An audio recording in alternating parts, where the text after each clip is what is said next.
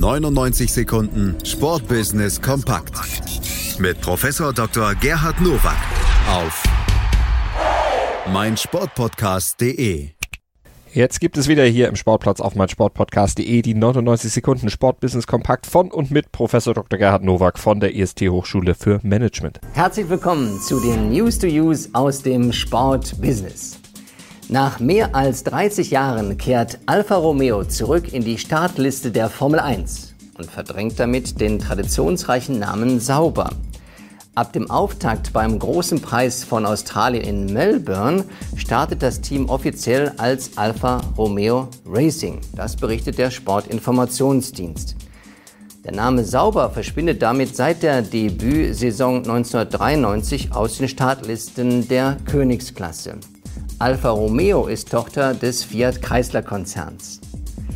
Das kann was werden. Der Name ändert sich zwar, das Management bleibt gleich und dennoch ist ein Aufwärtstrend zu erkennen. 2017 war das Team sauber praktisch ein Trümmerhaufen. 2018 erreichte man dann über 800 Prozent mehr Punkte als 2017 und jetzt kann es etwas werden, was Ferrari schon einmal geschafft hat, der 2015 aus dem Fiat Chrysler Konzern herausgegangen ist. Die Roten kommen wieder.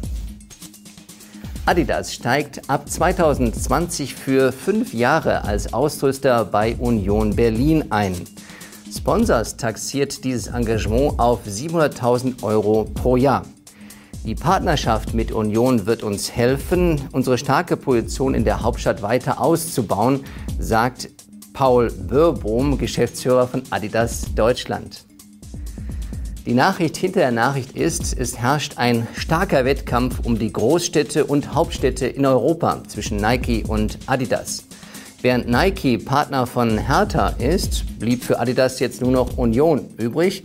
Und während gleichzeitig Nike in diesem Jahr ihre Europazentrale in Berlin eröffnet, bleibt Adidas in Herzogenaurach. Comdirect ist neuer Banking-Partner vom Hamburger SV. Die Direktbank wird bei den Heimspielen im Volksparkstadion das bargeldlose Bezahlen anbieten und ab März diesen Jahres auch ein eigenes Konto für Fans des Vereins. Ähnliche Partnerschaften bestehen zwischen der Hypo Vereinsbank und Bayern München, der Sparda Bank und Dortmund und der Sparkasse Köln-Bonn und dem 1. FC Köln. Der Hintergedanke der Bank ist klar. Man meint, dass treue Fans eines Vereins auch treue Fans Kunden der Bank werden können, aber da habe ich doch meine Zweifel. Denn die sogenannten Touchpoints und die Regelmäßigkeit von positiven Emotionen dürften bei einem Verein wesentlich höher sein als bei einer Bank. Das waren sie, die News to Use für diese Woche. Ich wünsche Ihnen gutes Sportbusiness. 99 Sekunden Sportbusiness kompakt mit Professor Dr. Gerhard Nowak auf meinsportpodcast.de.